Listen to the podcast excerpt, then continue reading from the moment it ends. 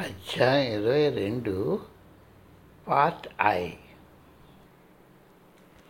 ఆ మరుసటి హృదయం పట్టణానికి అటువైపు ఉన్న ఒక పురాతన దేవాలయాన్ని మేమందరం వెళితే బాగుంటుందని ఆయన చెప్పారు. మేమందరం ధూళితో నిండి ఉన్న రోడ్లపైన నడవడానికి వెంటనే బయలుదేరాము. రెండు కార్లు పట్టే అంత స్థలంలో వెలవెలపోతున్న ఒక కట్టడాన్ని కనుక్కున్నాము పాశ్చాత్యులు అదొక ఆధ్యాత్మిక దేవాలయం అంటే నమ్మరు. దానిని చూడగానే నాకు అసహ్యం వేసింది. మురికి గోడలు పొడిపో రాలిపోతున్నాయి. ఆవులు ప్రవేశం ద్వారా వద్ద తిరుగాడుతూ అంబా అని అరుస్తున్నాయి మెట్ల దగ్గర బురదలో చిన్నపిల్లలు గెంతుతూ ఆడుకుంటున్నారు. ముసలివాడు గోడని ఆనుకొని ఉన్న సందు ప్రక్కలను బహిర్భూమిగా వాడుకుంటున్నారు. నాకు చాలస్కు లోపలికి వెళ్ళాలనిపించలేదు. తెరసా మెట్లకి దేవాలయం మతగదిలోనికి అడుగుపెట్టింది. వెను వెంటనే వెనక్కి వచ్చి వెను వెంటనే వెనక్కి వచ్చి మేము లోపలికి రావాలని బలవంతం చేయింది చేసింది. ఐశ్యంతో నేను చార్లెస్ ఆమెను అనుసరిస్తూ మెట్లెక్కి ముందున్న చిన్న గదిలో గుండా వెళ్ళి తల వంచి లోపలి గదిలోనికి వెళ్ళాము. ఆ చిన్న గది మధ్యలో ఒక రాయితో చెక్కబడిన పెద్ద అర్ధనారీశ్వరుని విగ్రహం ఉంది.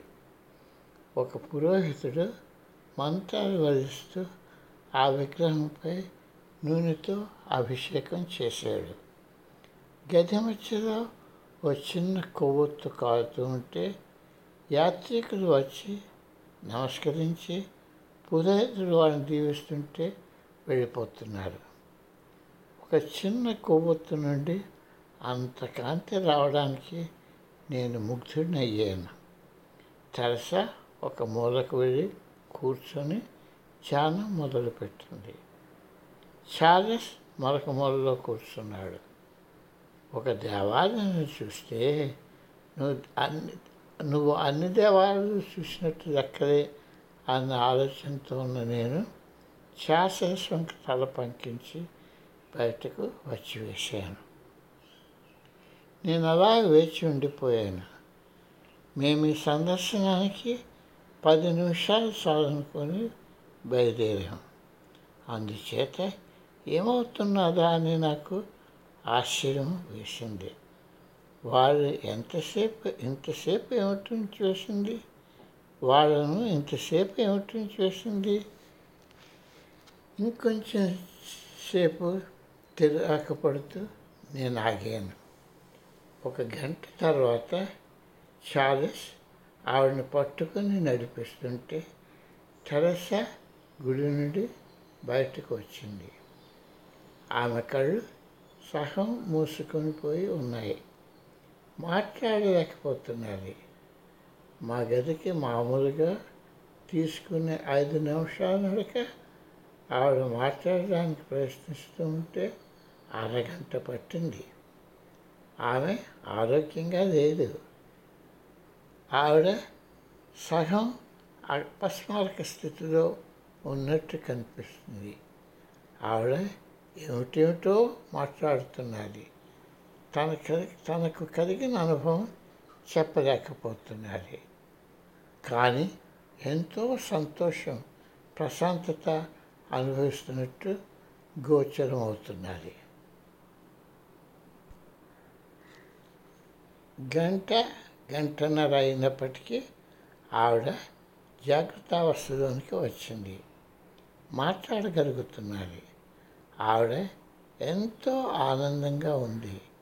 ఎంతో ప్రశాంతంగా నెమ్మదిగా ఉంది. ఆవిడ దేవాలయంలో పది నిమిషాలు అన్నట్టు అనుకుంది. కానీ ఆఖరిలో చార్లెస్ ఆమెను పేరు పెట్టి పిలుస్తుంటే ఆవిడ తన కళ్ళు తెరిచింది. తన ఒడి అంతా భక్తులు అర్పించిన బియ్యం పువ్వులతో నిండి ఉంది. స్వామీజీ తరసాంకి చూశారు. నీకేమైనా అనుభవం కలిగిందా? అన్నారు. అవును అంటూ ఆ మెల్లగా నవ్వుతూ జవాబు ఇచ్చింది. అక్కడికి నువ్వు వెళ్ళడం మొదటిసారి కాదు. ఎన్నో దినాలు నువ్వు అక్కడ సాహసం చేసేవు. నీకు ఇష్టమైన ప్రదేశాల్లో అది ఒకటి. రామకృష్ణ పరమహంసకు దేవమాత అనుభూతి మొదట్లో అక్కడ కలిగింది.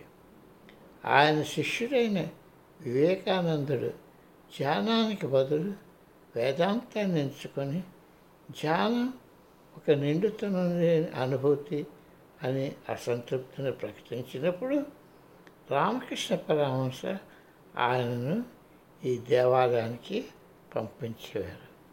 అక్కడ ఆవిడ సమాధి స్థితిలో గోచరించడంతో ఆయన మారిపోయారు. దాని రెండు వేల సంవత్సరాల చరిత్రలో ఎంతోమంది ఋషులు అక్కడ ధ్యానం చేశారు. ఆ రాత్రి నా మంచంపై కూర్చొని ఆ రోజు జరిగిన సంఘటనలు సింహావలోకనం చేశాను. వాసన బాగులేదని కనిపించడానికి అందంగా లేదని అనుకోవడం పొరపాటు. ఇక మీదట వాటికి ప్రాముఖ్యం ఇవ్వకూడదు అని నేను తలచాను. ఇవి ఇలా ఉండాలి అని మనసులో పెట్టుకున్న హద్దులు మళ్ళా నా ఆలోచనకు అడ్డు వచ్చాయి. నా గర్వంతో నేను ఆ పురాతన శరీరాలను తక్కువ అంచనా వేసి మంచి అవకాశాన్ని జాలవిడుచుకున్నాను అక్కడ దేవతల అనుగ్రహం ఉన్నదని ఆ ప్రదేశమంతా భగవంతుని కృపతో నిండి ఉందని స్పష్టంగా కనిపిస్తున్నారు. కానీ నేను వాటిని అందుకోలేకపోయాను. తరువాత వారమంతా నా మనస్థితిని సత్యాన్ని తెలుసుకోవడం కోసం ఎలా ఉంచుకోవాలో మనం మననం చేయడంలో గడిచిపోయింది.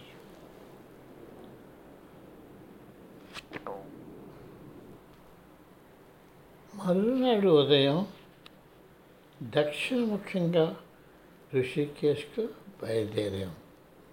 ఎంత ఆపుకోవాలని ప్రయత్నించినా స్వామీజీ కాళ్ళ సీట్లో కూర్చున్న నేను నిద్రను ఆపలేకపోయాను. నిద్రపోయినందుకు నన్ను నేను నిందించుకున్నాను. నువ్వు బాగా నిద్రపోయినట్టున్నావు అని మా గురువుగారు అన్నారు. నా మనస్సు ఎంతో నిర్మలంగా ఉంది. ఆయన తిరుగాడిన స్థలాలు చూసినందుకు నా కృతజ్ఞతలు ఆయనకు తెలిపాను. నిన్ను నిష్కపటంగా నేను నిష్కపటంగా నిన్ను తెరసాని ప్రేమిస్తున్నాను. ఇక మీట మీరు ఇంకా వృద్ధిలోనికి వస్తారు అని అన్నారు. వచ్చే రెండు సంవత్సరాల్లో మీరు ఏం చేస్తారో తెలుసునా అని ఆయన్ని నేను అడిగాను. ఆయన నవ్వుతూ తెలుసున్నట్టు తల పంకించారు. కానీ నేను వెంటనే నా దృష్టిని దాటుతున్న ఒక ప్రదేశం వైపు మళ్ళించారు. రామతీర్థుల వారు తమ జీవితాన్ని ముగించడానికి ఇక్కడ నీటిలో దిగారు అని వారు రోడ్డు మలుపు తిరుగుతున్నప్పుడు నదిని చూపిస్తూ చెప్పారు. ఋషికేశ్ న్యూఢిల్లీ పట్టణాల్లో గత రెండు ప్రయాణాల్లో జరిగిన విశేషాలు మనం చేసుకోవడం నేను మరొక యాత్ర చేయాలని నిశ్చయించడంలోనూ గడిచిపోయాయి. నేను ఇంకా నేర్చుకోవాల్సింది ఉంది. అది నాకు స్పష్టంగా గోచరమయ్యింది.